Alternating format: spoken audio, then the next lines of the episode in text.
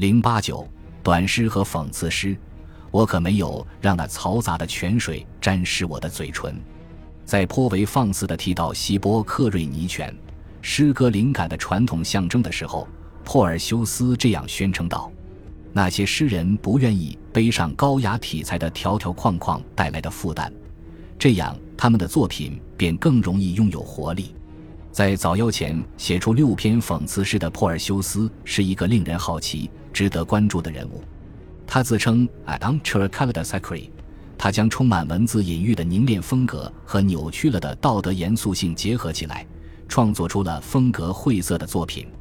英国文艺复兴时期的讽刺诗人们崇拜并模仿他。多恩讽刺诗的读者或许多少能领会他的那种怪异而尖刻的写作风格。正如我们已经看到的那样，马蒂尔也自觉地使自己同写作题材较为高雅的诗人们保持距离。但他的风格反而是简明易懂的。此人主要活跃于图密善统治时期，是讽刺短诗之父。他的短诗时而带有机智的闪光点，时而在结尾处笔锋一转。例如，Hasterno feature America credit Asram folly tour in l u s o n Semper at Sarah Bibit，认为阿克拉还带着昨天的酒气的人可是大错特错。阿克拉总是痛饮直到天亮。这种机智有时带有奥维德的风格或赫里克的魅力。Intactus quae mitis mihi, Paula coronas, a te uxatus malo tenera rosas。宝拉，为何送我你不曾碰过的花冠？我宁可拿着被你的手弄坏了的玫瑰。有时他成功的达到了悲情效果，同时又没有失去其讽刺短诗固有的犀利风格。例如，他纪念埃罗特昂童年早夭的诗篇是这样结尾的。：“Mal in non rigidus cases tagat asa easily, terra, grois furis, non futila tibi。愿掩埋他柔软尸骨的大地善待他，请不要给他重压，因为他踩在你上面的时候并不很重。另一方面，他的讽刺短诗中相当大的一部分是淫秽的，并且他也欣然承认自己的目的就是要挑逗读者。我们已经看到，白银时代的史诗成就在卢卡那里达到顶点。随后就蜕变成了讽刺诗。然而，把修辞学的宏伟气派和讽刺短诗的犀利风格结合的最完美的，还是尤维纳里斯，白银时代最伟大的诗人。我们对他的生平所知甚少，较合理的推断认为，他出生在公元六十五年左右，或略晚一点，卒于公元一百三十年前后。他的风格紧凑、有力、雄辩。他的创作似乎进程缓慢，一丝不苟，只留给我们的十五首讽刺诗和第十六首的残篇。由于朱维纳的作品是拉丁诗歌中最接近现代意义上的讽刺诗的，我们便应当指出，他已彻底同罗马古讽刺剧的传统分道扬镳。卢基里乌斯与赫拉斯采取了明快、散漫、非正式的写作风格，他们展示一种无拘无束的诗人形象。以便可以自由展示其性格特征中的种种怪癖。与此相反，朱维纳极少展示自我，他的声音极其与众不同，但我们无从了解声音背后的那个人。这种把抽身局外的姿态和独具一格的音调结合起来的做法，让我们想起了卢克莱修。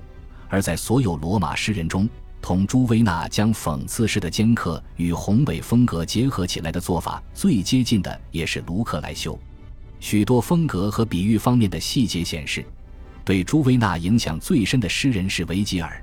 前者有时会模仿维吉尔的作品，以便用英雄史诗或田园牧歌中虚构的世界来同当代的丑恶现实构成具有讽刺意味的对比。尽管他在第一首讽刺诗中恭维了卢基里乌斯与赫拉斯，对他们表示了纪念，但这两位诗人似乎并未对他的诗篇产生什么实质性的影响。至于朱维纳究竟是一个真正的道德论者，还是在能构建出诗篇的前提下，根本不在一把子是谁的投机家，前人已经谈得够多了。但整个辩论在一定程度上是一种误解。他只在后期创作的几篇诗作中保持了严格的道德论者的调子，而在大部分作品中，他抨击的不仅是世人行为的邪恶，还有他们的卑劣、粗俗与下流。总的来说，他是一个把精确观察和想象结合在一起的社会观察家。我们并不到他的作品里寻求智慧，而他本来也无意为之。在第一首讽刺诗里，朱维纳似乎要被他个人感觉中的混乱压倒了，而第六首长达近七百行的抨击女性的讽刺诗，则是一座庞大的、摇摇欲坠的建筑物。在这首诗中，妇女因从举止放荡到附庸风雅的各种罪恶，甚至也因乏味的妇德而受到攻击。但诗人也喜欢用大堆例子证明一个论点的方式组织其讽刺诗，这是一种从演说家那里借用来的技术。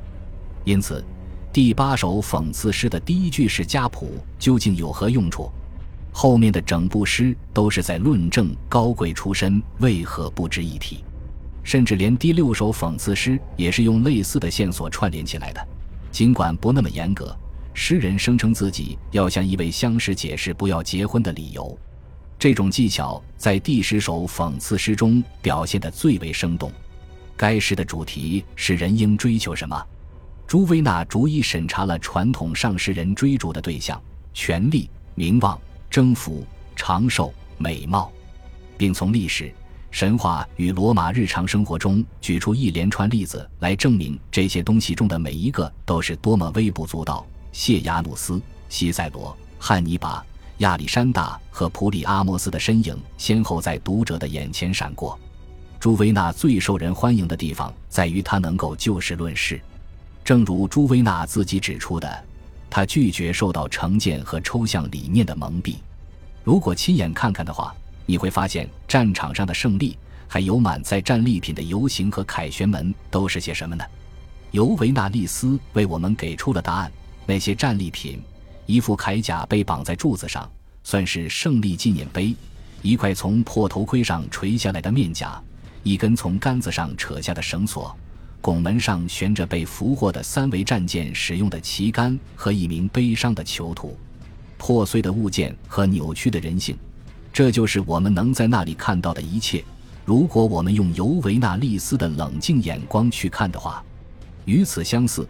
他对汉尼拔提出的第一个问题是：这个人的骨灰现在有多重？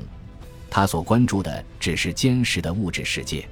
而对于汉尼拔的报复，骑着坐骑举行穿过罗马城的凯旋式，他也同样尖刻地按照字面意思去解释。他想在苏布拉，罗马城中一个破旧拥挤的地方插上军旗。这位迦太基将领已失去一只眼睛，骑在大象背上。尤维纳利斯把这些事实合并起来，审视着他们构成的画面，并以下面这幅怪异滑稽的景象作为结尾：O quils faces et quali digna tabala, congratula dusam porteret bellu alaskam，。当格图里亚的怪物驮着独眼龙将军的时候，那会是什么样的景观和场面啊？他最后用下面一组名句结束了对这位伟人的评判：Finally, me qui residential humanus miscu volum non gladi。Non sexa debant act la, sella Canem undex et tendi sanguinis alter, annulus i, demens, et sivus corporals, ut puris placius et d e c l a m a t i o n fius。刀剑、石块和长枪都不会终结这个曾给人类带来祸害的人物的性命。坎尼的惩罚者和这笔血债的复仇者只是一只小小的指环。去吧，疯子，翻越那蛮荒的阿尔卑斯山。去成为学生们津津乐道的对象和演说的题目吧，这是一种伟大的艺术手法。结束本段落的短句式箴言具有一种讽刺效果，他不仅提及了学生，并且更微妙的也提及了诗人自己，因为他正在做的不就是利用汉尼拔进行演说吗？那个轻巧并带有蔑视意味的小词 annulus 独自位于下一行的句首，绝妙的同上一行舒缓。恢宏的韵律构成了对比，但独具特色的是，这种音韵技巧也达到了一种视觉效果。汉尼拔用来储存毒药的只是一只小小的指环，我们由此看到，这样小的一件物品夺去了这样伟大的一条生命。恭喜你又听完三集，欢迎点赞、留言、关注主播，主页有更多精彩内容。